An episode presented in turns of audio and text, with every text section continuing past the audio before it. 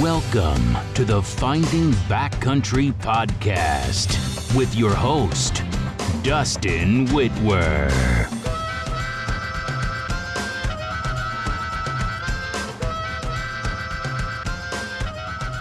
I am Dustin Whitwer, and this is the Finding Backcountry Podcast.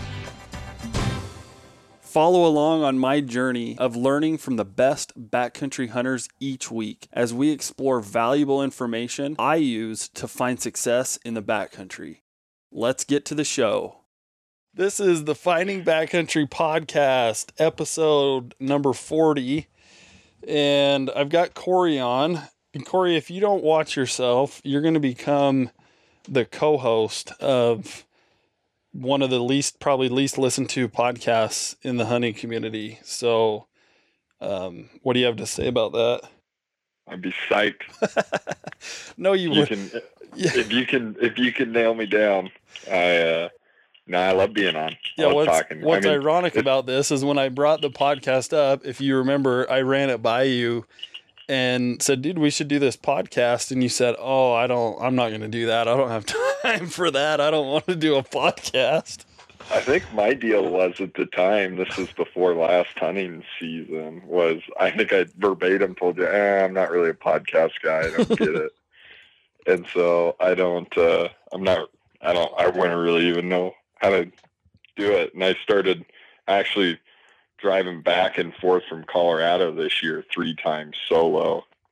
I uh, started listening to podcasts and like, dude, I'm like hook, line, and sinker on them now. Like, I'm like pretty much always have one on in my life. So I get it now, but at the time when you brought it up, I was In my opinion, there's two types of people in the world right now. There's the kind who are already hooked on podcasts and the kind who are about to be hooked on podcasts.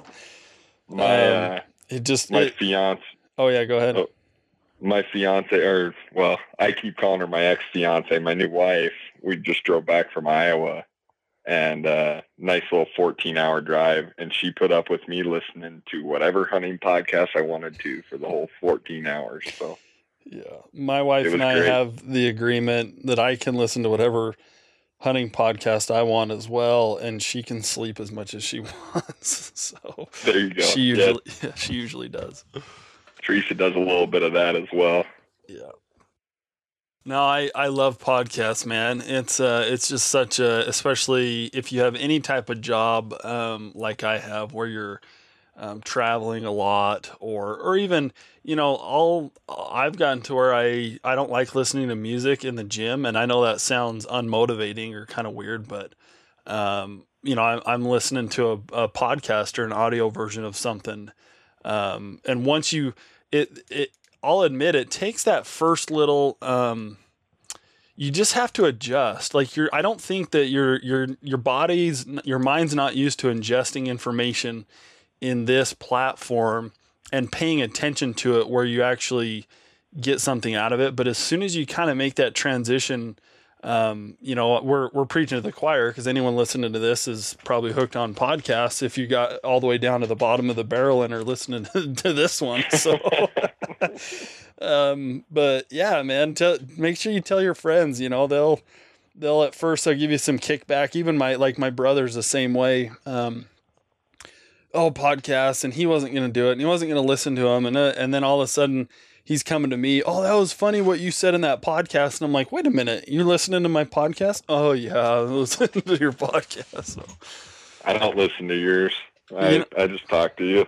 you know what's funny about that too um, and i don't know if this makes sense to people or not but i do not listen to my own podcast ever I Um, wouldn't. I've never listened to one you've had me on.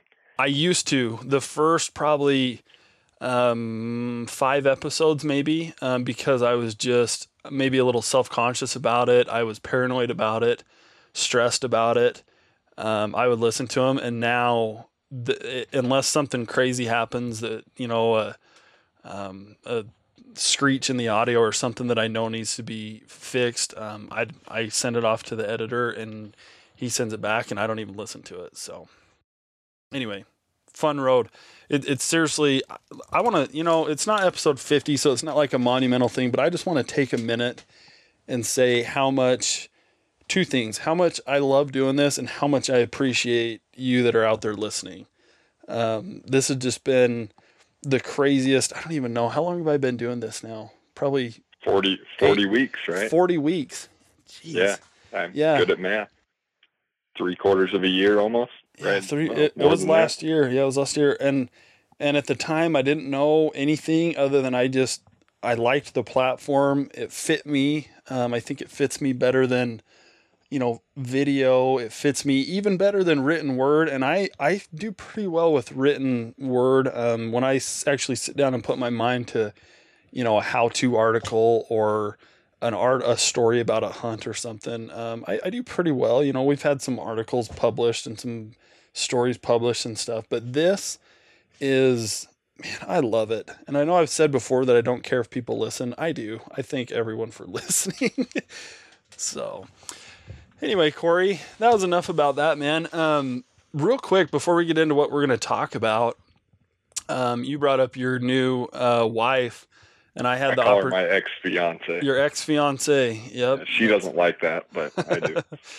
No, and I just uh, you know um, people who know you listening or or people who don't. Um, either way, uh, you know I had the chance to fly out and uh, be stand up in Corey's Corey and Teresa's wedding, and Corey and Teresa.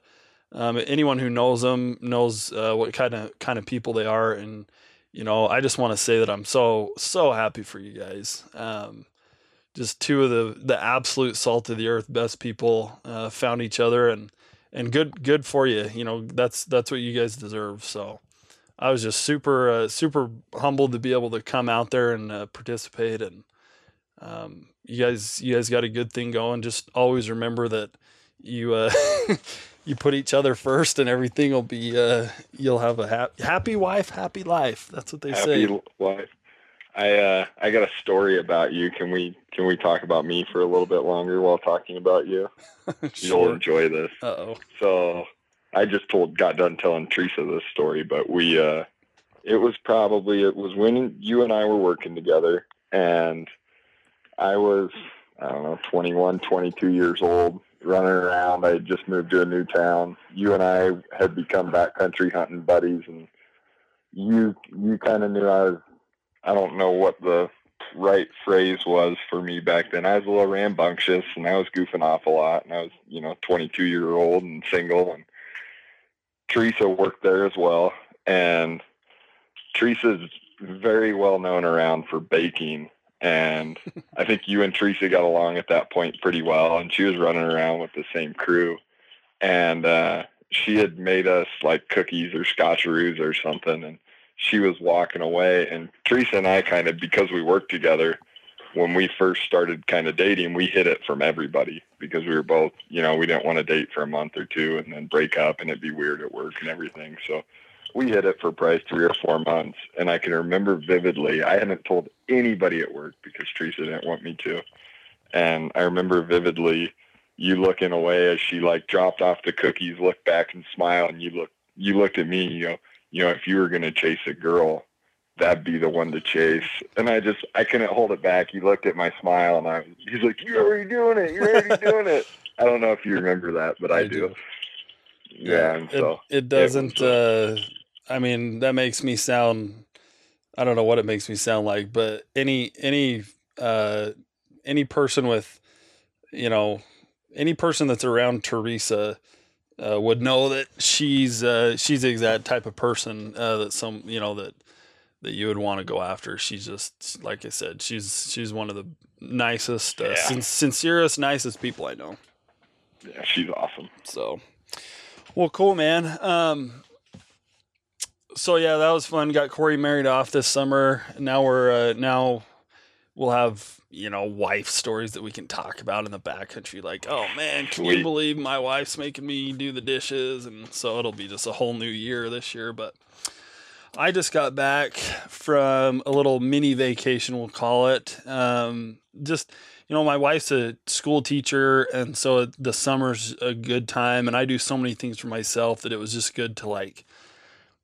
we went completely away. Well, I say away from hunting. I still managed to stop at a couple sporting goods stores and buy some equipment and some stuff on the way home, um, backpacking stuff. But we basically went down to like Southern California, uh, went to a couple baseball games, um, which, you know, surprise is one of my passions too. Um, from a long time ago, and then but then we went to the beach, which is what she really likes to do for a day and it was just good and so kind of fourth of july is over back back in the grind of things and like today in fact um, was the day that the last draw results for any state that i'm in or that i know of in the west basically the bulk of all the draw results came out today. That was arizona. Struck out hardcore there um, rough season man we're you know swinging and missing. My application but. strategy there is probably like a lot of guys that are listening to this. If you apply for Arizona, and that is, um, it's just that it's just an application strategy to build points. It's not. Um, I'm not expecting to draw anything because I, you know, if I'm gonna hunt Arizona on those easy to draw hunts, and I might as well just pick up, in my opinion, might as well just pick up the over the counter tag because I don't think most of those marginal draw units that they have outside of the strip and the kaibab, maybe the 3A and 3Cs that I've actually hunted once. Um, at that point, you just might as well just build points, wait for the kaibab or the strip or whatever tag you're after, and then just hunt the over the counter. So that's my strategy there. I don't totally didn't expect to draw. Um, struck out in Idaho too, which I was kind of surprised. You know, I put in for some of the better units in Idaho on their uh, controlled hunt application, but um, the elk one, one of the elk units that I put in for wasn't, I mean, when I say easier to draw, it was like maybe 10, 10 or 15% chance of drawing, and I didn't pick that up. Anyway, so here we are, are all kind of the vacation, summer vacations over. The dust is settled from all the tags, and it's scouting season, man. It is like if I was putting a day on the beginning of scouting season every year, like July 1st through whatever July 7th week or whatever, wherever, uh, you know, the 4th of July falls based on a weekend or whatever. Like, this is probably the weekend that guys got out and got their trail cameras hung for the most part. And, and so what you're realizing, if you're like me, um, you know, I've been on a couple of overnight backpack trips already this year, but for the bulk of us, this is when you start realizing, oh crap, like all my gear from last year's still got like blood on the pack and I've got to replenish my toilet paper because I used it all and was using my sock at the end of the year last year. And gotta send the tent in to have a zipper. Forgot, yeah, forgot that that stupid on. zipper was, yeah, that dumb buckle was broke and like, so you're just getting the dust off of all your backpack gear. And so I thought, what better time to just go through our gear list and not just going to read it and then close the podcast, but as we go through these, um, you know, maybe a few stories will come up. I'm not anticipating a ton of stuff, but more, more some things to watch out for, some reasons why we use certain stuff. But then what I've found, Corey, maybe you're the same way working at Scheels, is I've got a lot of buddies, and maybe you have some customers that are they're the guys that are just trying to get into backpack hunting. And it's it's crazy. And we, we do these seminars every year at the um, salt lake uh, hunt expo on backpack hunting. And every year we do one on gear because these are the questions that i get more than any other combined is well, what where where do you find big deer like gps coordinates and then and then gear yeah I actually don't get those as much. You know, I, I don't know. Um, I, I stay away from hunting forums for the most part, and that's where you'd get a lot of those. Like, where is that at? Um, so yeah, but yeah, those two. Um, and so if nothing else, th- I will literally go through line by line of what my gear list looks like. And so if someone's out there in this position, um, this will seem really elementary for someone who's backpack hunted for years but what I would almost bet is that it doesn't matter how many times you've been doing this, somebody else has something that you could probably use. And maybe that's what'll happen here.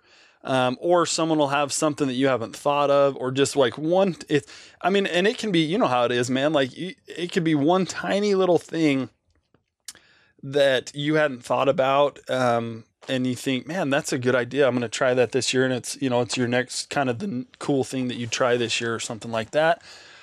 If you're the guy that's just getting into backpack hunting, this might be the most valuable podcast that we've ever done, um, because again they don't know what to pack, and so inevitably, guys end up uh, doing what I call is packing your insecurities. Right?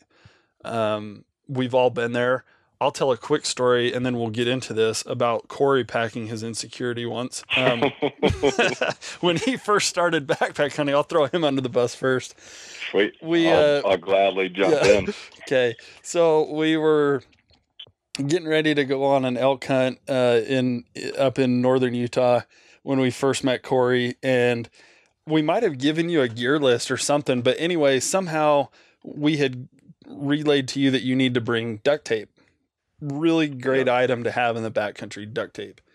Came Um, out of David Long's first book, actually. I went Oh. through his gear list and was like, just started adding stuff. I was trying to take credit for it, but apparently it was Dave. It might have been you. someone somewhere had told you that you need to bring duct tape. That makes sense. Um, and so we show up for like a seven or however many day hunt in the backcountry, and there's Can I can I preface this real quick? sure defend yourself. This is a hunt. I moved to Utah May of 2012 Yeah, with absolutely zero backpack gear or knowledge. right. and we're bombing in August of 12 and I'm I have no western gear, I have no bow and I have no uh, no knowledge of how to do any of this. Like I didn't know what a Jetboil was at this time. I remember them like explaining to me what a mountain house was. So So the punchline is Corey. Corey shows up with a with a whole roll of duct tape. yep. I didn't show up to the trailhead with a whole roll of duct tape. Somebody asked to borrow duct tape when we were like eight or ten miles in, and I pulled out a whole roll of duct tape. it it made its way all the way in there. yeah, Oh man, it sure did. And I don't know if that's So- technically packing an insecurity or not, but it sure um, it was something. So if you're that guy that's just starting out and you're the Iowan that just is coming out west this year and you're going on your first hunt, like here you go. Ready? This is uh, gear list. Team Backcountry Gear List 2018, and this isn't, you know, and this will change between now and and the hunts. This will change, but this is basically where we're at right now. So, I, what I've done is I've broken this into let's see, one, two, three, four, kind of five ish main categories, and these are not um, perfectly mapped out by any stretch of the imag- imagination. Excuse me. Because I just kind of threw this together, but those five categories are kind of your hunting equipment, your camp equipment, pack supplies, meaning things basically most of the things that just stay in our packs. They don't really ever leave. They're always in their uh, clothing. And then uh, last categories like the trailhead or things that stay at the truck actually that aren't coming in with you that you're still going to bring. So starting with again, and, and some of these may be out of the wrong category or something like that for your taste, but starting with hunting equipment. Um, the first thing we're going to always make sure that you have is your tag and your license, right? Very important. Very important. And every state's a little bit different. In fact, Nevada just changed theirs up on us, and I'm looking at it right now, and it's like they've got.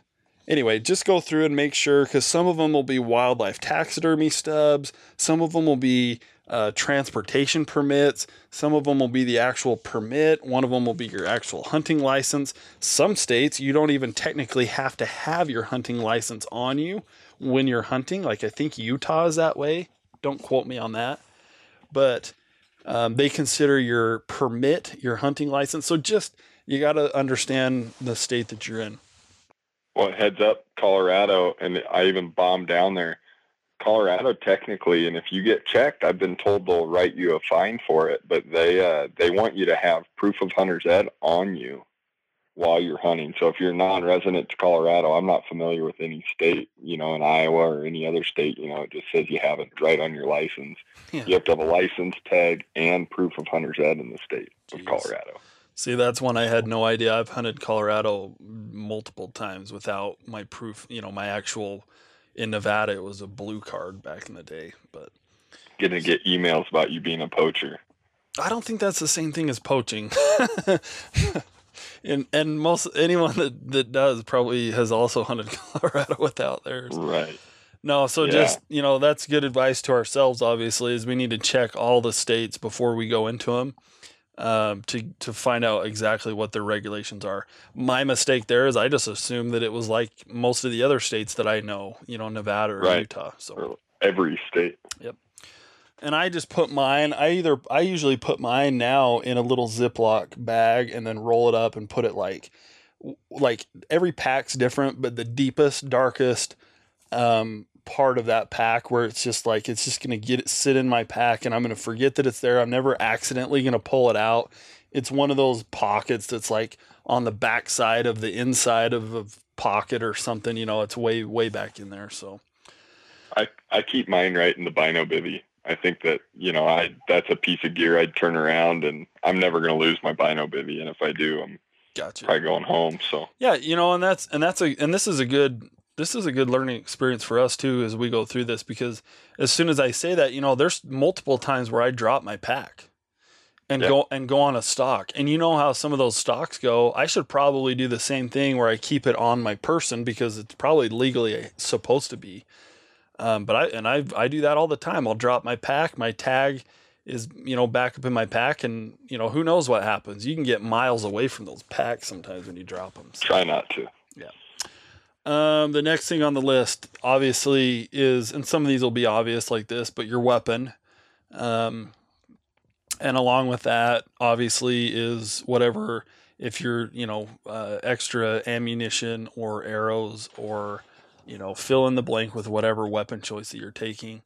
Um, the next thing on my list is is kind of an all inclusive little archery kit, um, and I think I have it right here. No, I can't find it, but my art yeah here it is my archery kit is a tiny little um, i think i got this in the fly fishing section and i've carried this with me on every hunt when i'm on an archery hunt but it's it's a small little um, for probably for flies, obviously in the fly fishing section.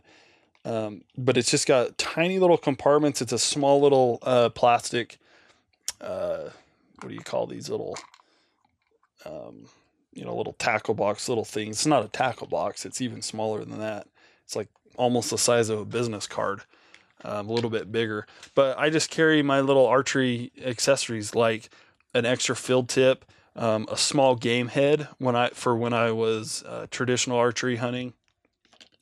Um, extra, you know, some of these are from my traditional days, like little brass, extra brass nocks, um, extra uh, nocks for the you know the back of the arrow, um, and any any other maybe an extra spare broadheads or whatever extra little things.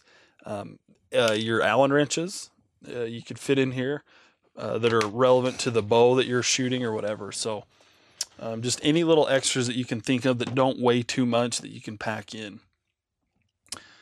Um, you good on that? Yeah, I always, uh, well, I I pack a Leatherman tool when I hunt, and we'll get probably to that part of it. But I always have a Leatherman, and I actually put all the bits rather than packing Allen wrenches in that. I learned that little kit from you, and I have the same thing but I put the Skeletool is like a really lightweight, the Skeletool CX. It's got a knife and a couple good handy tools, yep. but it actually has tiny specific bits so you can put Torx or Allens on it. I really like that system. And so then you're just matching the Allen size up for your yep. bow and bringing the maybe two or three tiny little uh, heads that you can yep. pop in there. That's yeah, that's a really good idea. Because what I would do, I did, I packed an Allen wrench set for years and or not an Allen wrench set, but a full blown Leatherman. And after like, geez, 10 years of never using that thing, I finally was like, I'm not packing this anymore. Um, but yeah, having those tiny little little things and pliers are nice every once in a while. Yeah, man, that that Skeletool. I know you borrowed mine before, but it's it's got wire cutters on it. It's got a good set of pliers, Yep. solid knife. Uh, they make the CX, which is carbon, so it, I don't don't quote me on the weight, but it's lighter on the lighter end. Yep. And then it's got those nice little flat Phillips, and they're or you know you can do Phillips flathead Torx, Allens, you know whatever a guy needs, and that thing's been. I think I didn't have the right size for Mark's bee stinger, and I used those carbide cutters to cut Mark like a tool, so we could take his bee stinger off out of a titanium spoon Hmm. sitting in my pack. That you always find a use for a good pair of pliers. Yep. Yep, I think I need to. I, in fact, I'm going to take notes on that and uh, add that to my toolkit this year. There you go. Okay, You don't um, know now, you know. Now you know. Uh, the next thing on my list for just kind of random hunting equipment is uh, my knife set from Kestrel. And a couple reasons I like Kestrel. Corey geeks out on the metals quite a bit, and he can ramble off what type of metals they have. And I'm I'm not that guy. I know that it's good, uh, really good, because we went through was it an elk and a, or two two I went through two mule deer at least last year, and I still haven't sharpened that thing. Um, and it, it was it was just as sharp on the end of the last mule deer as it was at the first. So, um, but we use what I like to take is that they they have an ultra they call it an ultralight hunter set I believe, um, and it's man it's built for backcountry hunters because it's um, you know it's just a it's just they call it a you know the, the skeleton uh, handle. Um, and you can wrap it you can have it wrapped in uh, p cord so that you got a little extra p cord there or you can use it without but it's the skeleton ovis the mountain caper for those little tiny uh, you know crevices and stuff around antlers or whatever and then the the skeleton skinner um, for when you're really just trying to pull stuff away from the from the meat. So uh, what's your feelings on that? Do you pack all three of those, Corey, or do you? I I don't, and I, you know me, I'm kind of repetitive with some of this gear that like I just know I don't want to lose, but I uh I really like the skeleton ovis, and I'm I'm not It's it's I'm gonna pack it's definitely the the if you had to pick one, wouldn't, wouldn't you say it's the do all? Yeah. it's definitely the dual. I love that knife, and then I uh man that Mouflon Skinner. I uh I actually I need to I need to reach out and grab another one of those because I lost mine. I before my bear hunt I couldn't find it, and I, I I gotta have it. I love the shape of that Mouflon Skinner. We've done a couple elk with those now, and it it's just Yeah. it's awesome. We did I think we butchered six bears last not this year but last year, and that knife was like everybody had to steal it. And those the big bears, man, all that fat and stuff, they they dull out a knife quicker than anything, and Yep. they uh man i gotta get another one of those but Yep. that uh, it's one of their heavier knives but it's Well, that You know. that's what that skeleton Skinner is. It's basically the same blade type with a skeleton handle. no the mouflon is the it's a big it's a shorter one with that big fat belly on it Uh, I think that's what I'm saying. I think that that um, am I or am I way off? no you, the ovis is like the it's oh no, yeah, no, I, I'm talking about the Yeah. skeleton Skinner. They, he, I've got the okay yeah, I got yep, you. there is i'm terrible with names yeah. No, I we, we were saying the same thing. It's it, Yeah. it's the skinning it's a skinning blade, same fat you know fat belly skinning blade, but it's just got the uh, hollowed out handle. Yep. Yeah i gotta get another one of those we're dude we're a month out yeah, I know. Oh my I'm- I'm- gosh. you're making me nervous now I know. Yeah, this is this isn't for anyone but us, really. Yeah. I just happened to hit Yeah. record. right Okay, um, wind indicator. Uh, my wind indicator. I'm super old school. I'll just get one of the, uh, you know, the powder in the bottle uh, deals that they sell at wherever, um, Walmart, Sportsman's Warehouse, Cabela's, or whatever. Scheels. I mean, um, and mine just goes. The bino harness that I have has uh, tiny little pouches, one on each side. Um, one of my tiny pouches on the side always has a wind indicator because it's it's like it's crucial, right? I mean, it's like you have to have that on every stock. And then the other side, uh, which is weird because I pack it everywhere. It doesn't matter if I'm going on a mule deer hunt or not. I always have a cow call, um, a mouth mouth reed cow call right there. But um, what do you use for wind indicator? Corey, did I lose you? Yeah, my Bluetooth jumping around. I got too much Bluetooth running around right now. Am I back? Oh, you're back. Yeah, we got Teresa likes having the speaker around, and we got the headphones. And this, Well- that, and the other. I got put on hold once on the podcast, and so that wasn't. This isn't as as uh, bad as that. So you're fine. There you go. Um, game bags is the next thing. You know, and and to be quite honest, I'm I've always been the cheap, uh, whatever brand it is, Allen uh, brand that you can get at Walmart or whatever. I like the four relatively smaller bags um, because then I can just I can choose where I'm going to divvy meat up if I want. Um, I know Corey, you've had some nicer bags. What are you going to run this year? You know, I uh I've ran those Allens, the real lightweight ones. I don't know if they sell those at Walmart or not, but it's the four pack of Yeah. the Allens. I've ran those a lot because they're washable, but they're cheap enough you can throw them away, and they uh they're lightweight. I don't like like the real There's some that are just real they're just too heavy and thick, right? Yeah, there's a, it's always that balance, and that's where I find those Allens. I don't like the cheesecloth ones that like you drop the bag on the dirt because we, you know, we've got it outside of our pack. I don't like like the cheesecloth super light ones. See, that's those are, Um, those are the ones that I run. Oh man, I can't stand them. And because and the other thing about it in a unit, you know, we're bombing into Nevada August 10th. Flies and Um, ticks. flies flies can lay eggs through that man. Yeah. and i'm i'm pretty anti that too. So those allens are cotton. They're breathe cotton's actually really breathable. Like people get kind of anti cotton but can't cotton's breathable. It's washable. It's going to keep dirt off of it. It's still fairly lightweight. Um, i like those. I've i've looked at some of the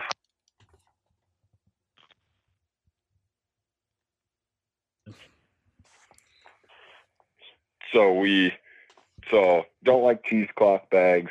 Um you know those allen bags are good. It's probably a piece of gear that you and i haven't done our due diligence on.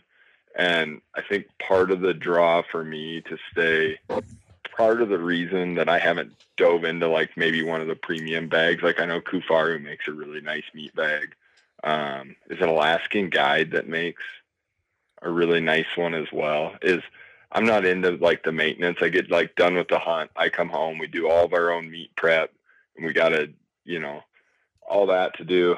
I'm just not the guy that's going to wash a meat. Like I'm not going to wash my game bags, and I probably should. Um, it's something that we should learn to do. And if I'm spending sixty or eighty bucks in meat bags, I'd have to do it otherwise. So yeah, I run those Allens. yeah, and and and again to summarize that, and you cut out there, so I just there's going to be a splice there in the audio, but um, there was no point in just having dead weight there. But um, basically, I think what you're saying is just the the lightest, cheapest, solid cloth of Yeah. a of a game bag. You yeah, know, I like cotton, man. It's breathable. It's lightweight. It's Yeah. cotton on in that aspect is a good material to make a game bag out of. Okay. I don't want flies laying eggs in it. yeah, no, me neither. Um, next thing on my list is you know getting into some optics here. Uh, rangefinder, um, best one that you can afford, obviously, is the one that you should take. Um, some sort of angle range compensation. That being said, I've listened to enough guys that are way smarter than me to know that those angle range compensations are not always accurate, and you would probably be smart to kind of have your own mental, um, you know, I don't know what you want to call it, a mental dope chart or whatever, um, for what your bow is actually going to do. Because again, what is that angle range compensation based on? It's based on something. And maybe it's the industry standard or whatever. You know, I, I have no idea, honestly. It might be based on the IBO speed of bows, which is, you know, not even the bows themselves aren't shooting that at, you know, and so to, to base that on your anyway. The point is, you you know, go to a shoot like Total Archery Challenge or find a place where you can shoot at a hard 45 degree angle, um, you know, at distances and and see because you'll probably be really surprised at how off even those angle range compensations are, especially at a little bit longer distances 40, 50, 60 yards um, with your specific setup. You know, I'm running a about 280 feet a second. I guarantee you that that's not. You know, I'm I'm going to be knocking down a lot uh, more yards than than what the rangefinders tell me. So, um, I pack my uh, rangefinder in what's it's made by Crooked Horn, and it's the best thing that I've found with the Bino bivy that I like to run. Um, and it's actually a completely I wear a completely separate. Uh, it's called the Sidekick Rangefinder Sidekick from Crooked Horn, and it's it's basically the first thing that I put on in the morning when I'm getting out of the out of the tent or once I have my clothes on. Um, and it kind of sits on the side, right? So it's actually only got one strap that goes up over the top, and it sits on the side just off center so that my bino harness can sit right in the middle.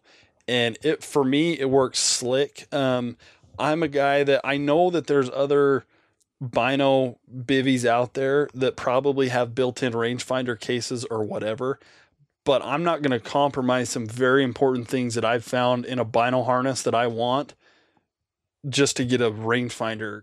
Does that make sense? Yeah.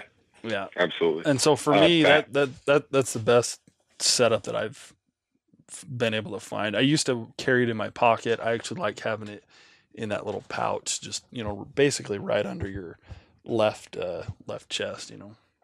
I run mine right in my Kifaru pack strap, and then I will if I if I ever drop a pack, I'll I'll throw it in the pocket. And I this comes from a guy who lost a rangefinder on a hunt, but Yeah. I uh I don't know.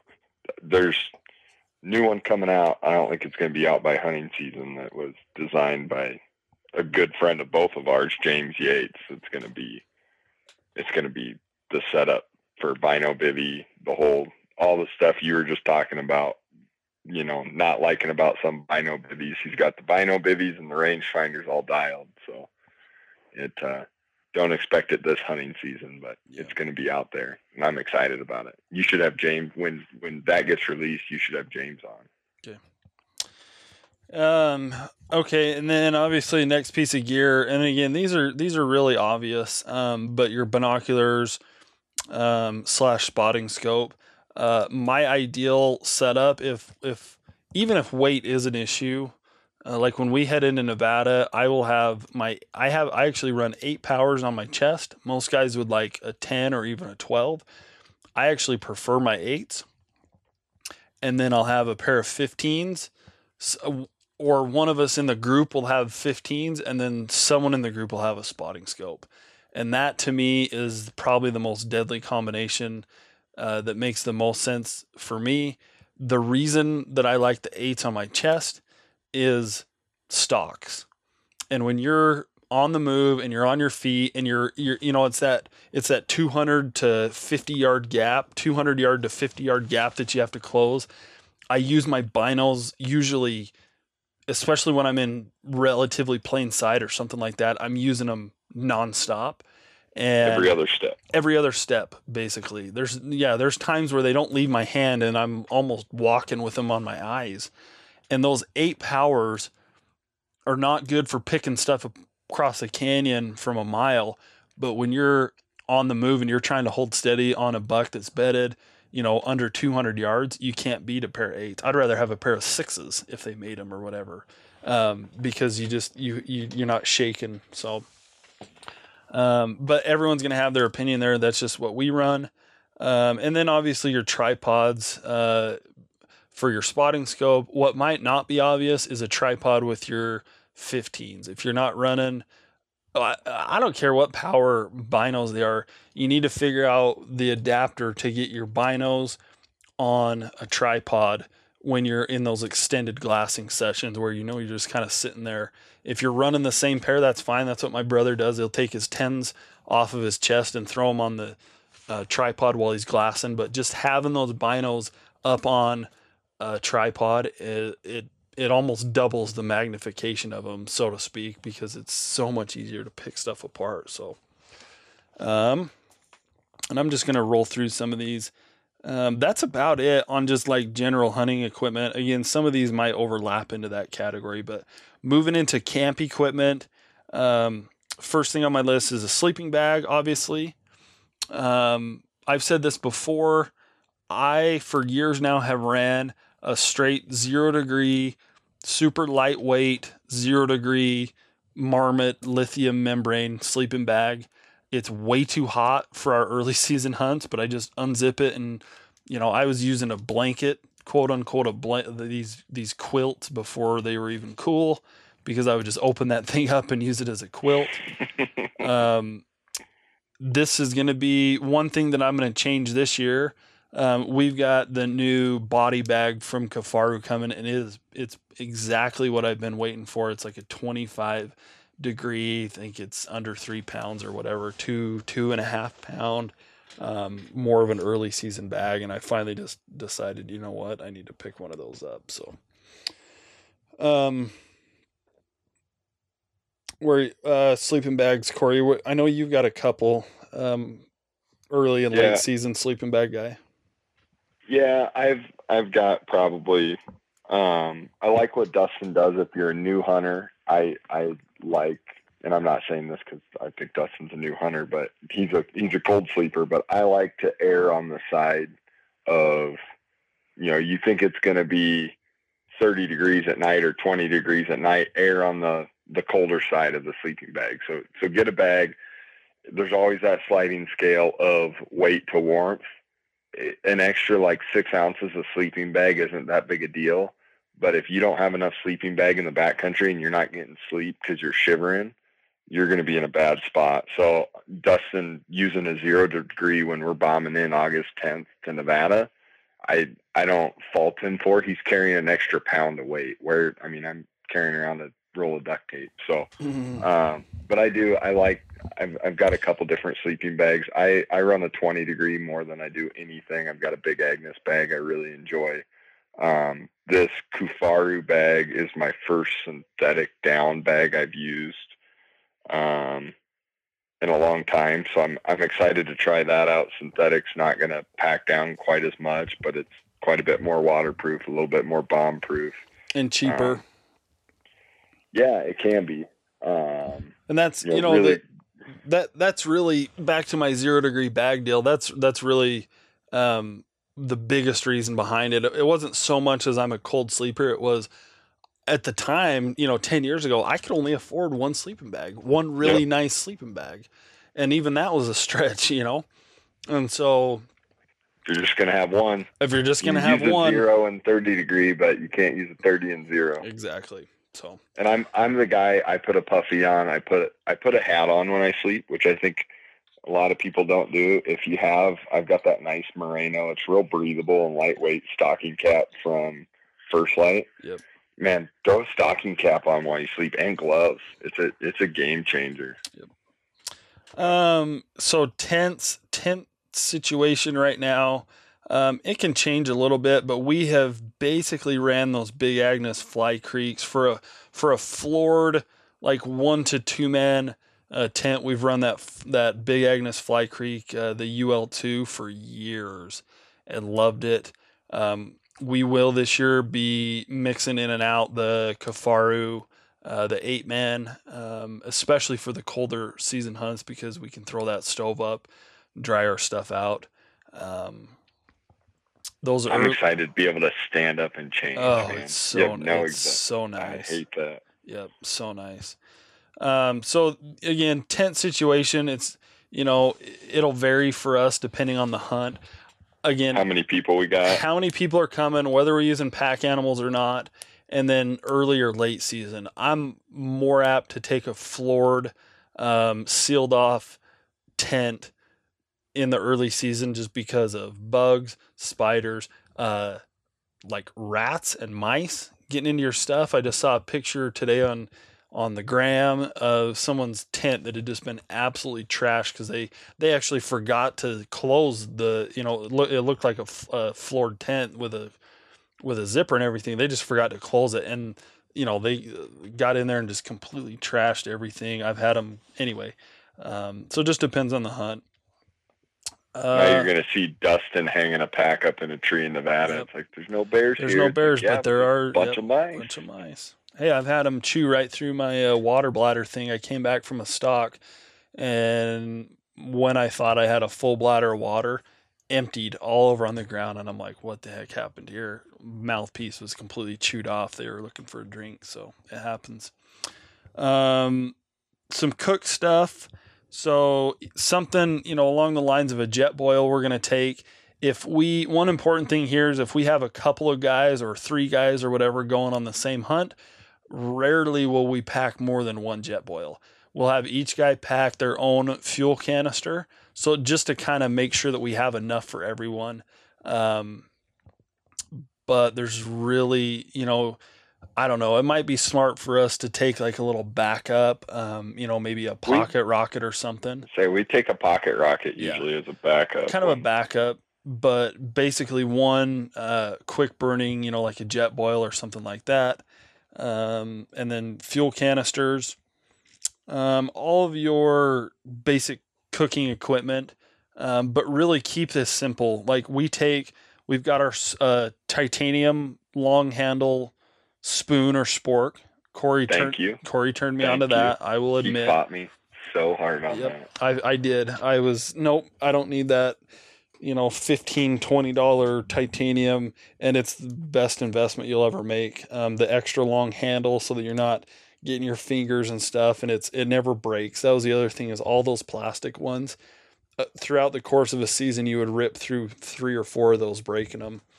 Um, and you're never going to break that titanium one unless you, you know, fall off a cliff or something, but uh, titanium cooking pot. Um, and then food, and this is just generally food, uh, but just some parameters of what we look for when we pack our food is first of all we divvy everything up per per day.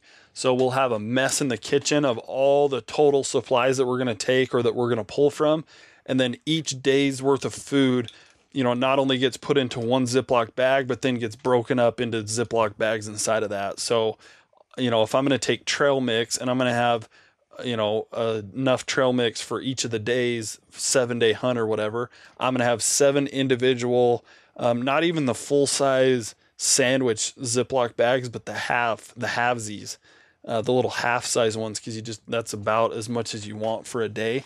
And so then we pull, you know, one, one, cup or half cup of the trail mix and put it in and and then pull all the items for that day that we're going to eat food and then all that one day's worth of food goes into one gallon Ziploc bag.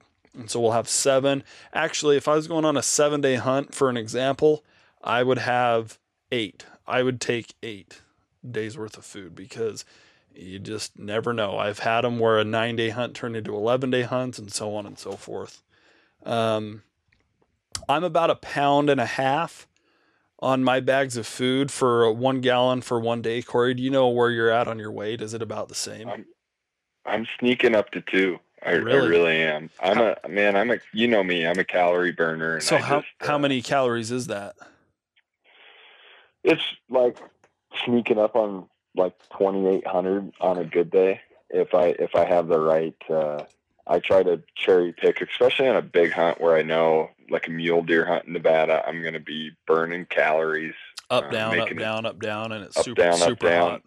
and I'm I'm cherry picking like the best freeze dried, like calorie wise and fat wise protein, and I just for me the difference, you know, on a seven day hunt, but that extra half pound of weight per per day, you know, it's an extra three and a half pounds in, and you know, if- especially if we're setting up a base camp, I'll carry an extra five pounds in if it means I get that many more calories. But I'm hypoglycemic. I don't do well if I'm. Uh, I do. I've gotten better as I'm older. I'm running on fats a little better now, but Yep. it. Uh, I'm. I'm. I'm not afraid of packing in too much food, especially because you know you don't have to pack it out as long as the hunt goes the distance. when I was closer to your age, or even like my early 20s, I was the same exact way. In fact, when we first started backpack hunting, I would I would literally get in there and be feel like I was starving because I would run out of my day's food. I wouldn't pack enough, or I was burning too much.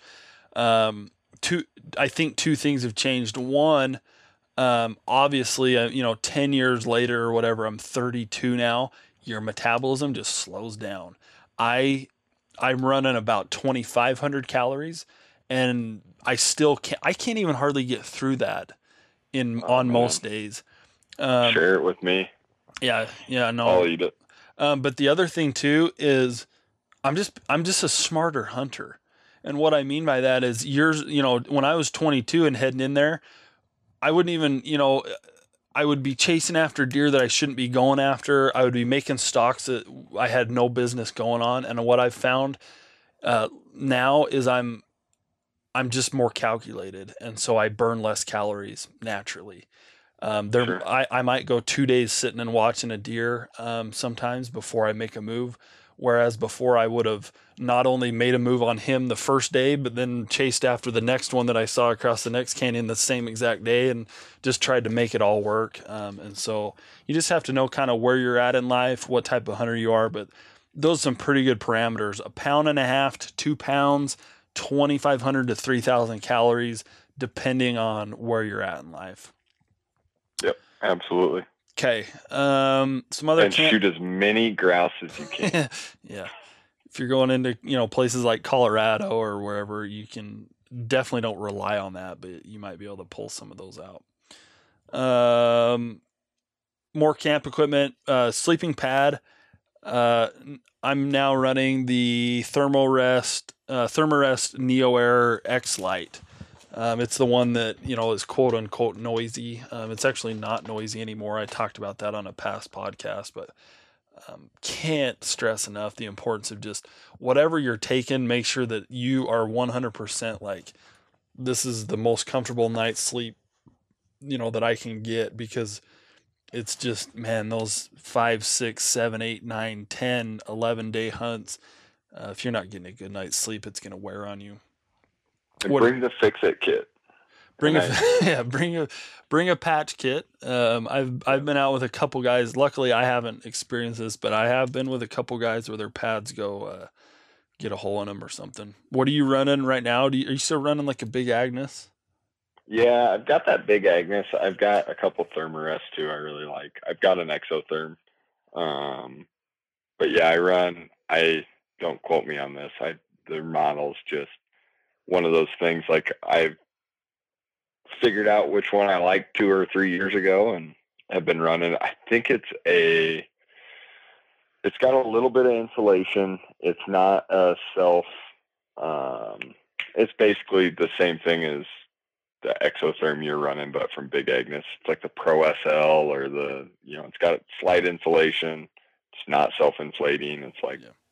Twelve or fourteen ounces. I was just gonna say probably around a pound um, Mhm. for these these uh, decently priced, uh, you know, blow up air air pads. are going to be around a pound or a little less. So yeah. um, they just came out with a new one that I was like reading all about and all jacked on until I saw that it was two hundred and fifty dollars, and I so probably not going to pick that up anytime soon. yeah. Well, don't look at the price of the Neo Air X Lights. Right. Um, Right. A new item that I'm packing this year that everyone I think should put on their list is a blow up uh, pillow.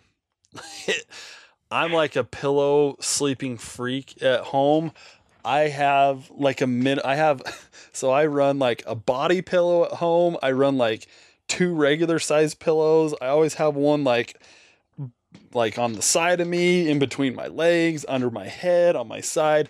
Um, and so it's tough. Honestly, when I go into the backcountry, it's tough. I'm always wadding up, um, you know, clothes or, uh, you know, whatever I can wad up, uh, which really is just clothes in the backcountry. Um, and so I've t- I've gone on a few nights now with this pillow, and it's just man, I'll never go back. I can still kind of wad up, uh, you know, bundle up some clothes and put under my sides or something like that if I need it.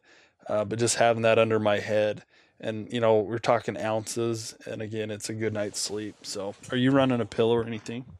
No, So I I I uh, I take my sleeping bag, stuff sack, and I stuff a whatever clothes I got that I'm not wearing in there, and then I take the so I pack two merino shirts all mm-hmm. the time, and that's that's how many merino shirts I hunt in. And this sounds gross, but I take the shirt off that I wore all day, like right before bed, kind of put it on my tent to hopefully that airs out just a little bit. I put the new one on, so I'm sleeping in a fresh shirt, which I, you know, I just don't like being sticky. And those sleeping bag uh, stuff sacks are kind of sticky in of themselves, and it's not very comfortable to sleep on them. So I'll wrap that in in- shirt. in the shirt I just wore all day. and that speaks to merino because it, you know, it. I don't feel gross when I'm doing it. Yeah. It's not, you know, that big a deal. And then I just wear the, you know, when I change in the morning, I just wear the shirt that I wore into my sleeping bag. Yep, that First Lite merino. I mean, it it you almost can't get it to stink. You honestly can't. You can. I can. Mark was complaining about me in Colorado this last. well, that's probably Go you stinking, not the merino. Yeah, no, it uh yeah, all of the above. But Yeah. yeah, no, it I was very, very comfortable. Um I've I've done that for a couple years now and yeah, two merino shirts is all the more I wear and I that's how I remember to change them every day is just put the one that sat out all day and I'll dip them in a creek, dry them off on a pack, you know, do that whole deal, but you just don't need to in those things. Okay. Um, next thing on the list, kind of moving moving through some of that stuff. Uh, camera, camera gears on my list. DSLR. Uh, obviously, with that, make sure you've got plenty of SD cards because they're light, um, and then batteries or some way to charge them. Uh, we t- usually have a um, you know some sort of solar charger, but if not, make sure you got enough batteries. Uh, if it's cold, take that into consideration because those batteries will drain extremely fast if it's you know anywhere around freezing. Um, GPS or slash for me it's the Suunto Traverse uh, Alpha GPS watch now. I don't even pack uh, the GPS that I stole from Corey anymore. Um, I like having a GPS. I like topo in front of me. Yeah, I'm I'm more prone to just taking out a physical map, you know, like old school back in the day when we used to use maps, uh, because it's just bigger. Those little screens on those, at least the one I have, you know, it's terrible. So I would rather just have a paper copy and then my my watch. Um, I put extra batteries for everything, and then I made a list some things that I know that I have that have batteries. Obviously, DSLR or the camera that you're taking. My rangefinder, I've had those go dead on a hunt headlamps we'll we'll skip that story but i've had Yeah. i ran Okay. out of uh, and then if you have flashlights or like I, I always carry a tiny really tiny you can get like a keychain type flashlight uh, that's just really like a backup in the worst case scenario uh, make sure the batteries are fresh on that or you have spares and then your you know whatever your gps or some way to charge your gps um, kind of moving along here on the list, toiletries. That's going to be different for every person. Um, but me, I just have one little Ziploc bag that uh, never leaves my pack, and it's going to have, um, you know, for me, contact solution. I was going to grab mine right here, but my pack's not in my room here. But um, contact solution, um, you know, toilet paper, uh, contact case. What am I missing? Toothbrush, toothpaste. I don't pack soap anymore. I don't pack like a scentless deodorant. I don't pack anything like that anymore. Um, what else, Corey? I do. I do those little like super small. Have you ever used Dr. Bronner's soap? It's like granola soap. Nope. Oh man, Don't know game what it is. changer. You don't. You don't technically need water for it, but like I usually do. Dude, that stuff's a that stuff's a lifesaver. It's like all biodegradable. It's all super nice, and I I do like packing the extra like two ounces, and the because it's like a concentrate.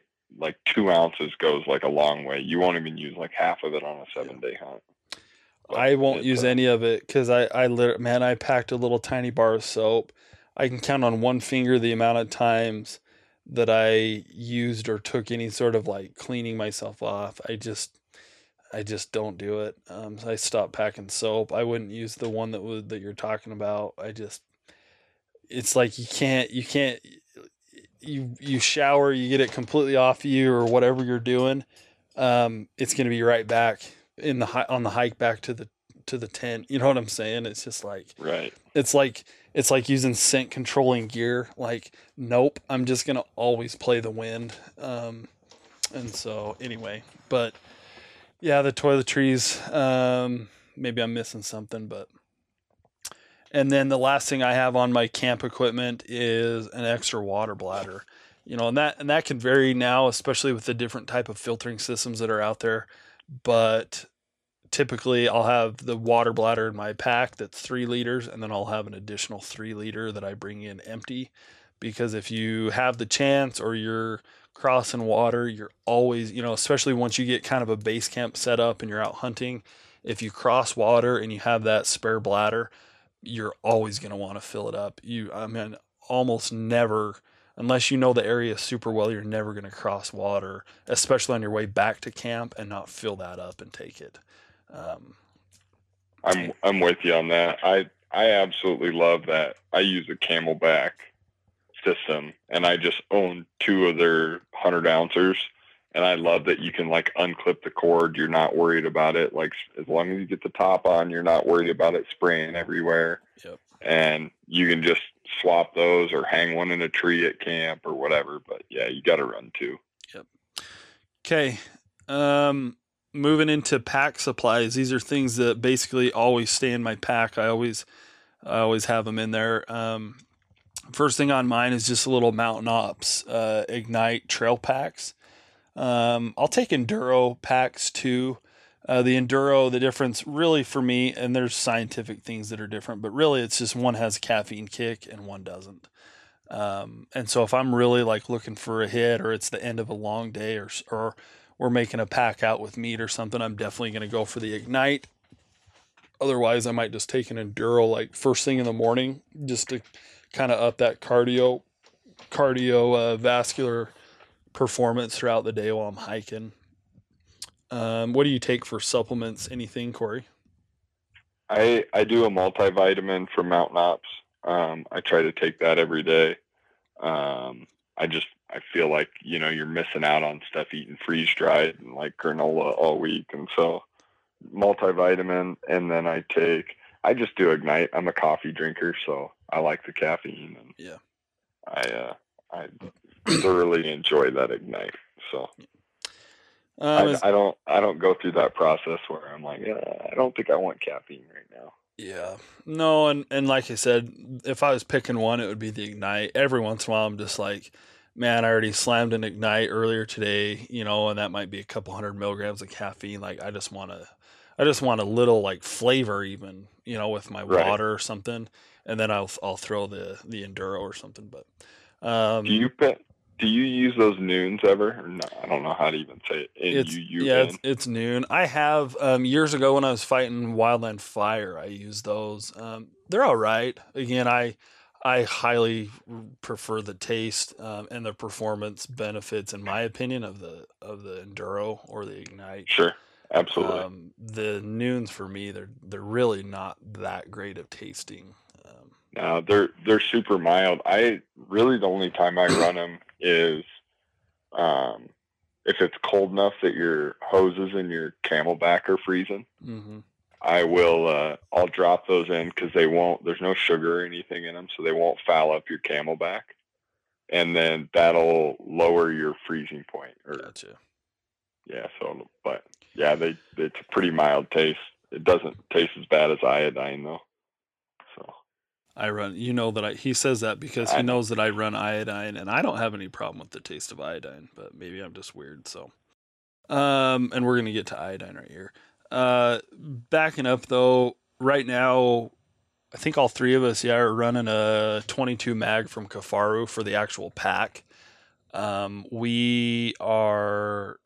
We've got a uh, one of the newer, bigger uh, frame packs, the 5,000 cubic inch on order, and it is like let's see, what is what uh The Reckoning, isn't the, it? the reckon, yeah, the re- reckoning. Yeah. Um, that's around, I think, around five thousand. I'll have to look that up, but just as one, I, I know it's one step up, uh, cubic inch wise from what we have, because those those twenty two mags are awesome, but five days if you don't have pack animals, five days in a twenty two mag is a, is about the the the max. Um, I don't even think that it's designed to do that much, but we uh, we've made it work. Um, uh, some other things that stay in the pack: headlamp times two. Uh, Right, Corey? Always. Always. Uh, I take a, around 25 feet of uh, P cord, paracord that I'll just, it just literally stays in the bottom of my pack all the time. And I just kind of know what's in there.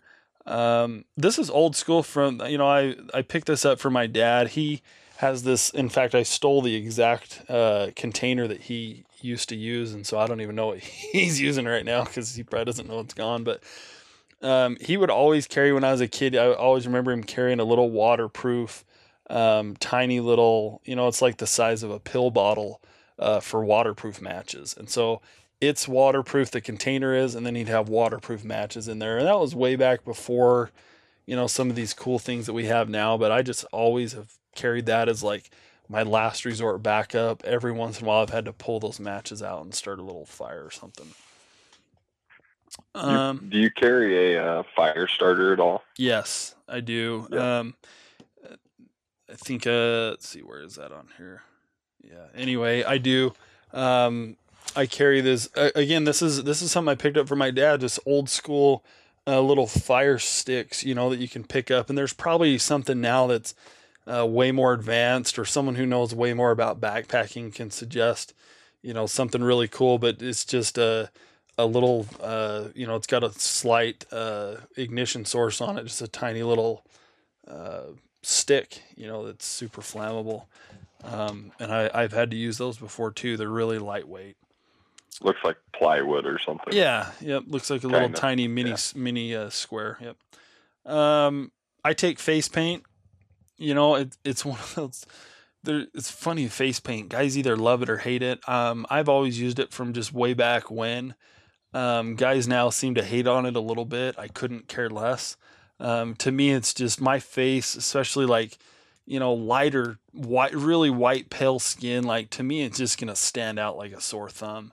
And so I just want to dull that down. Um, you know, if you're if you're doing it right, maybe you can hang in the shadows or something. You can't tell me that having that that lighter colored skin like I have just covered up, um, you know, from shining or whatever. So I'll pack a little thing of face paint, um, ibuprofen, band aids. Um, let's see, toilet paper. We talked about that in toiletries. Uh, body wipes. I'll take out, you know, maybe half a dozen for a, um, well, maybe more than that, maybe a dozen for a week long hunt, you know, and use them every other day or something like that. Wipe down. Scent free body wipes. Um, blister padding or blister free padding. Um, I like the ones where you can kind of cut the little holes out, uh, you know, around a blister and then duct tape over it or something like that. Obviously, duct tape is on the list. Um, little tiny thing of sunscreen. Again, this is one I probably should stop carrying it because I never use it. Um, but some form of sunscreen is probably a good idea. I've packed it for years. I never use it. Just a tiny little bottle of you know sunscreen lotion. Uh, a bug spray, which I do use all the time, slash mosquito, you know, a mosquito spray or mosquito repellent. Uh, depending on where you're hunting, it can get brutal uh, in those early summer, you know, August type or July scouting trips. Um, other things that stay with my pack. Let's see, my eye, yeah. So my water filter slash iodine tablets. Um, I'll just say this real quick. So I've been an iodine guy for years now, but I almost always understand the unit that I'm going into. And what I mean by that is if if you know that there's going to be running water that you can come across, then iodine tablets, in my opinion, are great. They're lightweight, super lightweight, super simple. There's nothing really wrong that can go wrong with a part or anything like that. Um, the problem with iodine tablets, and I just ran into this on a, a hike we went on with with uh, you know a couple months ago, is if you get in a spot where there's not running water nearby, and there's a stale, stagnant type pond, you're gonna want a filter rather than iodine tablets, right? Um, and so I just picked up a Sawyer. It's made by Sawyer, and it's a you know it's like a squeeze or a gravity flow uh, filtration system. That's just something that you can use if you get in a situation where it's stagnant, stale water, and you're gonna want something more than just the iodine tablet. Because explain that a little bit, Corey. Where that it, it it's uh I don't know the um, there's two two different types let's see, I was going to look on the thing here. There's basically two different types. There's a bacteria, which is like Salmonella and E. coli. Then there's a protozoa that's like Giardia. And I don't completely understand any more than that, but the iodine will kill one of them, but it won't kill the other one, right? Yeah, the iodine should kill everything at a microscopic level. Okay. Um, you know everything that we're worrying about back there. Um, but it's not actually going to like take any particulate out of it. Anything that's not like a microorganism is probably not going to kill in that time frame either. Yeah. Um, and then also you're just drinking like, you know, I've heard of guys. I think you had Sam McKeith on what a week or two ago. Mm-hmm. Um, I've seen a picture I love of him. Like the only water you could find on a hunt was literally in like an old tire in the middle of the desert. He's like, you know, filtering water. Like you, you don't, you don't want to use iodine in that scenario. Yeah. And so it's going to take all the particulates out of it. It's going to take anything larger than a microorganism out of it. Um, it iodine should make water safe, you know, almost all the time but it's not going to make it like enjoyable to drink. It's not something you're going to want to put in your bladder. It's not going to want to, you know, that's like a last resort type deal. So that's where the filter comes in. If you have like good, clean looking, you know, if it's clean looking, Dustin will like just bend over and drink out of it. Water. If I'm thirsty that's when enough. you put the yeah, that's when you put the iodine. I use Aquatabs. I don't like the taste of iodine. Yeah. I don't like it tainting Well, my bladder. But you know, and, and the reason that I switched to iodine is a year, you know, years ago, all we really had were pumps. And so Yep. you would sit and just for almost an I hour, oh my gosh, it sucked. Um, pumping and up, down, up, down. And those things would, after the first 10 pumps, they would get um, super backclogged or whatever. And it was just like, it sucked. Um, and so finally, it was just like, you know what? The weight of these uh, pumps at the time was not really worth it, and the time and the effort to to filter that water wasn't worth it. Um, and so most of the areas that we hunted, we were crossing, you know, running water, and so iodine is just, it was perfect for me. Um, nowadays, they've got these super lightweight gravity drip, um, you know, type type of filtra- filtration systems.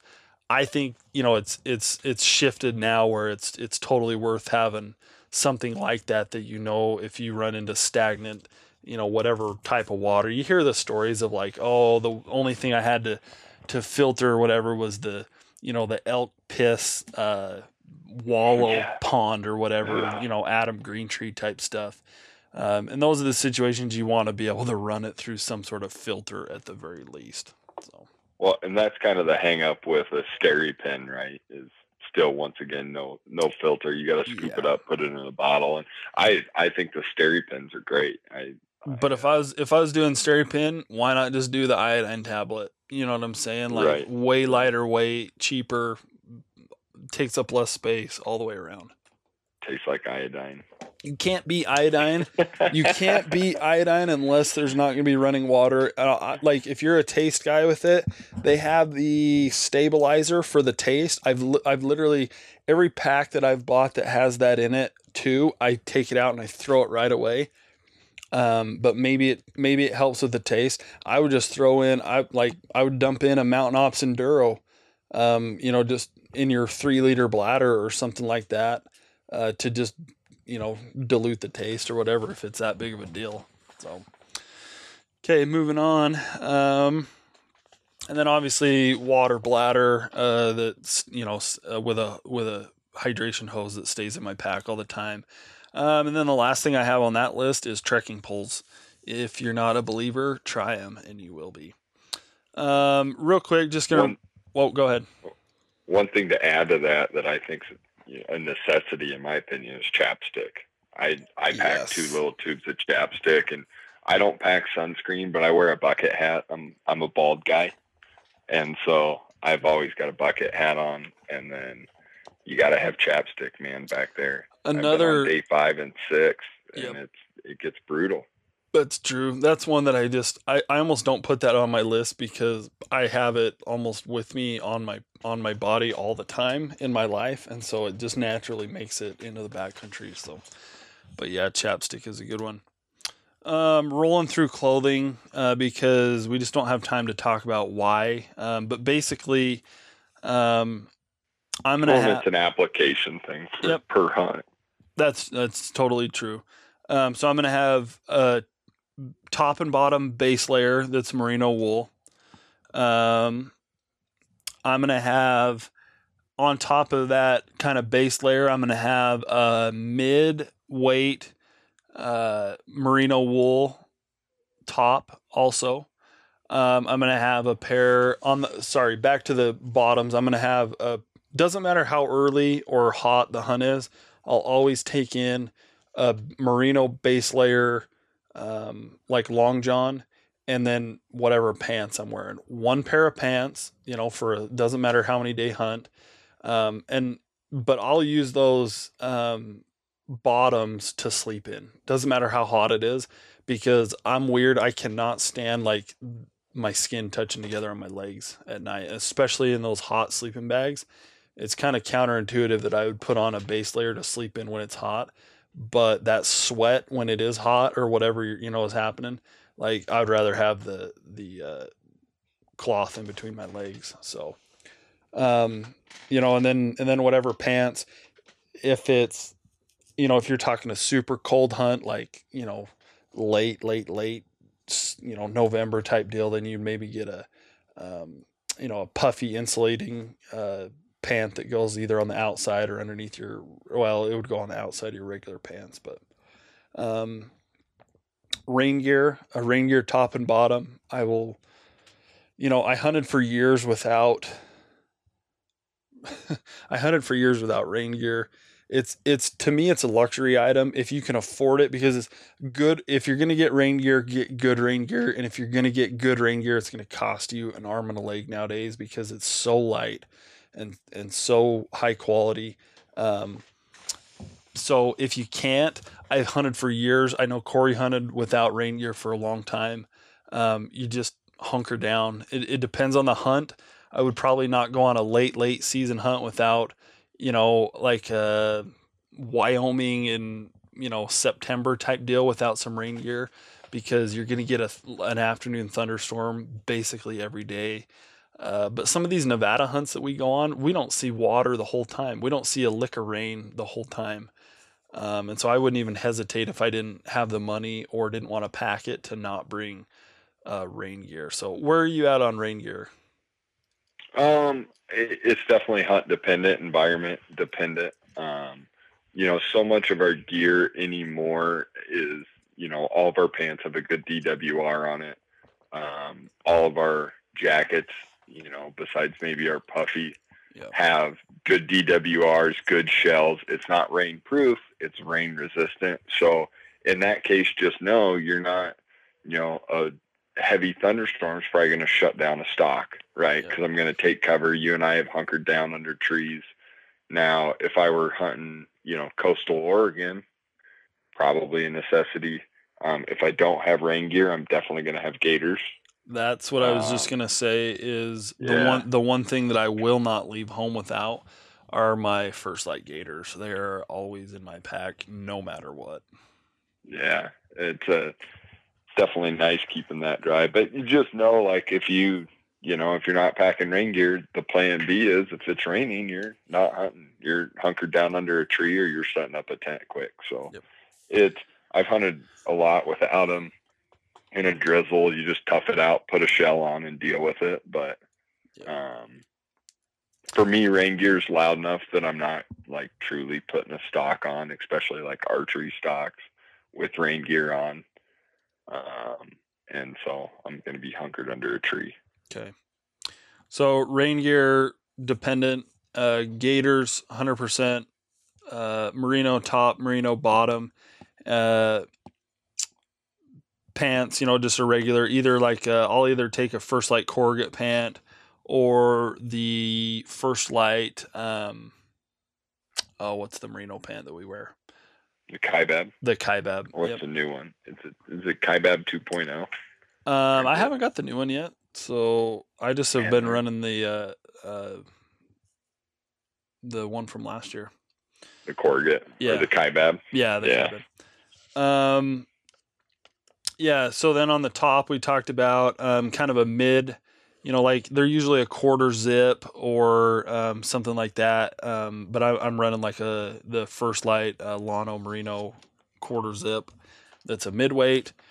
Um, 100%. I always take in my puffy jacket. Uh, I've got the Uncompahgre from First Lite. It Goes again- everywhere. It goes everywhere. It's it's too light. It's too warm for how light it is. Um, too many uses for it that it's not going in. It doesn't matter. Uh, July scouting trip or December backcountry hunt wouldn't matter.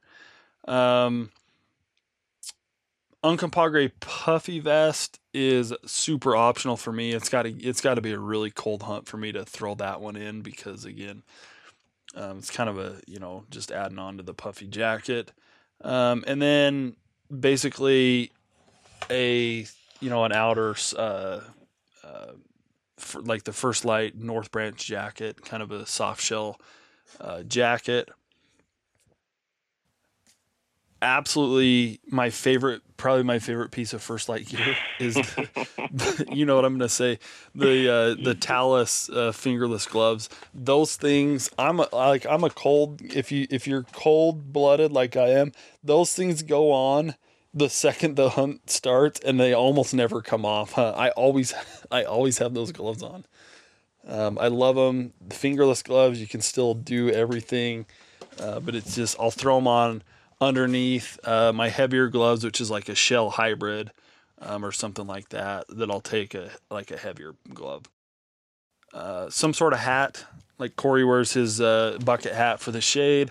I'll, I usually just wear a baseball hat, Mountain Ops baseball hat, or something like that. Merino socks, and then um, I'll take maybe one pair for every three to four days, and I'll rotate, you know, between two pairs back and forth. But then one thing that I switch out basically every day are my I ta- I am old school and I'll wear like a little nylon um is it nylon? Uh sock sock liner. Nylon? Yeah. Yeah. Nylon. Yeah, nylon sock liner um, in between my feet and my uh, like a, a merino wool sock. Those have been a game changer for me, just eliminating any uh, friction points for uh, blisters. And all t- those are so light and so small that I I will basically a seven day hunt. I'll pack seven of those, and I'll switch. Really? yep, I'll switch those out. They're they're so like when you see them, dude. They're so tiny. Yeah, I'm familiar with them. Yep. I just didn't know you were packing seven of them. Yep, I will. I'll just I'll pull one of those uh out every single day, put a new one on. I probably shouldn't. I don't even know why I do, but they're so well, light. nylon. Nylon will reek. You wear those a couple days. Yep. Well, they're just so light and so small and don't take up any room. So I, I'll just have one for every day. And then underwear is subjective. Whatever, you're comfortable with. Do not pack your insecurities with underwear, though. Um, I remember the days when I first started. I would have like a fresh pair of underwear for every day. Um, just don't don't do it. Um, now I probably shouldn't even say how often I go without switching my underwear out. But if it's a you know a seven day hunt, I might go as light as like one extra pair, probably two, maybe on like a seven or eight day hunt. So Yeah, I go. I think it's. I do the same thing with socks. I pack two pairs of socks, probably a third for stocking.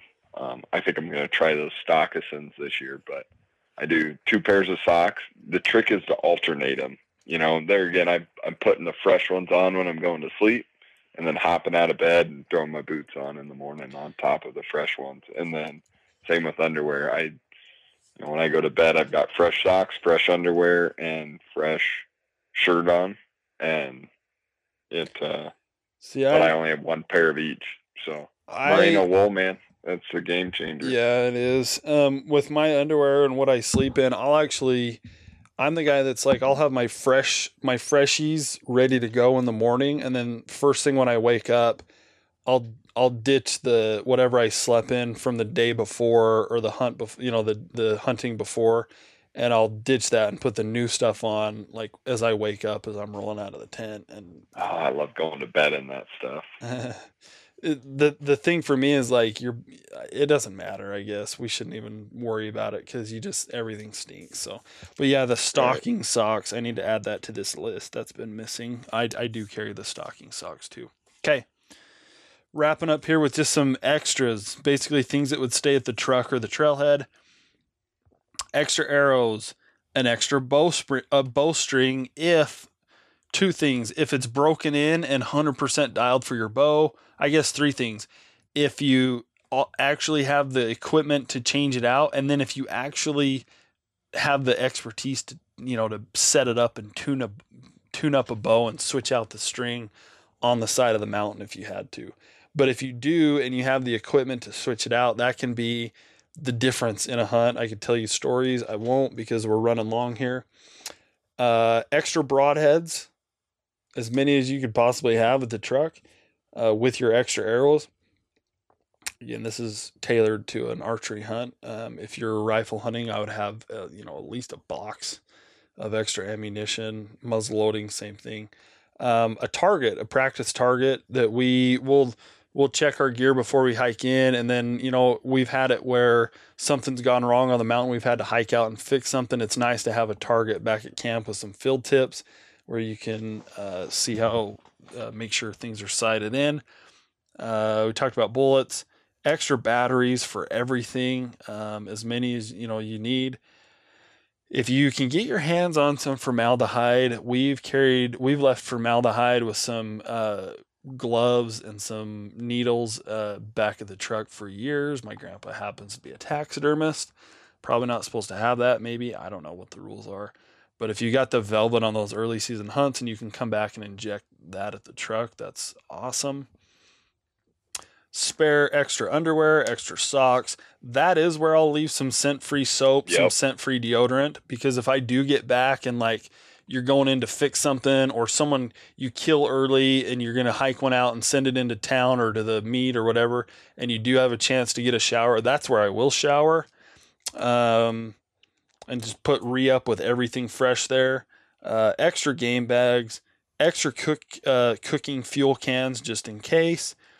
Plenty of uh, extra food. We'll, we'll, I mean, we'll have a whole bin of extra food, and then just bottles of extra water. You know, a whole case of extra water, or a um, a cooler full of extra water, or something, so that you know that if you happen to get back to the truck, or maybe you get separated from camp and it's just closer to go back to the truck or whatever your situation is, you know you're going to have everything you need to resupply and restock at the truck. What did we miss? Man, I think you hit a home run. I I mean we we didn't get everything that we're gonna have on every hunt, but it's a most of it. And Man, I think when you're when you're talking about, you know, rookies, this being good for rookies or, you know, somebody who's been backpacking a while might pick up a tip or two. I think uh there's a third guy there sitting that, you know, if we did miss something, something maybe really cool that we don't even know about, you know, let us know. Well- Email Dustin or reach out to Dustin because they're, you know, we, Yeah. you know, here's it's a Here, here's what I'll say. There will be things that maybe are same application but just a different product than what we had that works better. And I I'm not going to pretend that this is all the absolute best stuff cuz no one can say that anything's the best. I can say what's been working the best for me that I've even used. Um, so there there might be things like that. What I would say though is if you're the new guy that's get if you're the new guy that's getting into backpack hunting and you just listen to that list, I'm not talking about the seasoned guy, because the seasoned guy is going to listen to that and probably 95% of it's going to be different than what he actually packs, but it's been working. So stay with it. Maybe take the 10% that, you know, you hadn't thought of and, and try something new. But if you're the new guy just getting into it and you, you heard that list and then you simultaneously looked over at your pack that you're getting ready to go on your hunt this year and you've got twice as much and you've got twice as much crap as what we we just rattled off. Sound the alarm red flag like you probably, probably overpacking. You probably don't need all of that extra stuff. There's probably you're probably going down a road you don't want to go down. If the other thing i'll say is if your pack eat, without water for what a five to seven day hunt, if your pack weighs more or over for just a, you know, from August or July scouting trip all the way up to like even October, if your pack all packed up weighs more than you can carry, fi- yeah, well, 50 to 55 pounds, if it's in the 50s, I would take a hard step back. If it's in the 60s, you're something's something needs to be changed in my opinion.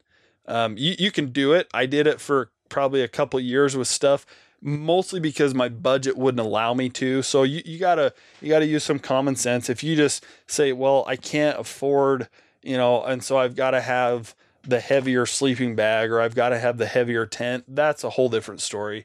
But you know, if you think you can afford it, but you're just dumping things in a seven thousand cubic inch pack um, to go on a five day hunt and it weighs, you know, 73 pounds without water, um,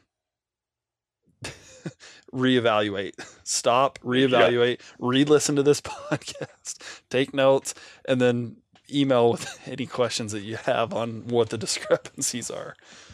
When I'm when I'm trying to decide to pack a piece of gear, I always ask myself like, am I going to use this or maybe I'll use it you know is it is it one or the other? And if it's if it's the maybe then maybe i should delete that from my gear. Another Can good I do without it? Yeah and another good rule of thumb too and it doesn't apply to everything don't get me wrong there's certain things that only have one application but we can find multiple uses for excuse me for a majority of the gear that we take we can find multiple uses for it. And so if it's a one dimensional thing and it's super heavy and it takes up a lot of space, like, you know, I don't even know what that would be, but reevaluate. A roll Food, of duct tape. A roll of duct tape. Food is one of those things, unfortunately, that's pretty one dimensional um, and takes up a lot of space. That's one you just can't get around, though, obviously. So this has been awesome. Corey, last parting words. What do you have to say, man? Yeah, good luck. It's game time. Email us findingbackcountry at gmail.com. We'd love to go through gear lists. We'll send. I can send you a copy of this gear list. Um, answer any questions. Uh, also, if you have any topics for the podcast that you'd like to hear or want discussed or want us to cover, please send those suggestions over. I'll do my best to uh, cover it or get someone on who is a lot smarter than me. More more than likely, that's what I'll do. Uh, good luck this season, and uh, we'll see you uh, next week. Hey, everybody. Thank you for listening to the Finding Backcountry podcast. If you enjoyed this episode, make sure you subscribe and mention it to your friends. But the best thing you can do, leave a rating on iTunes or your favorite podcast platform.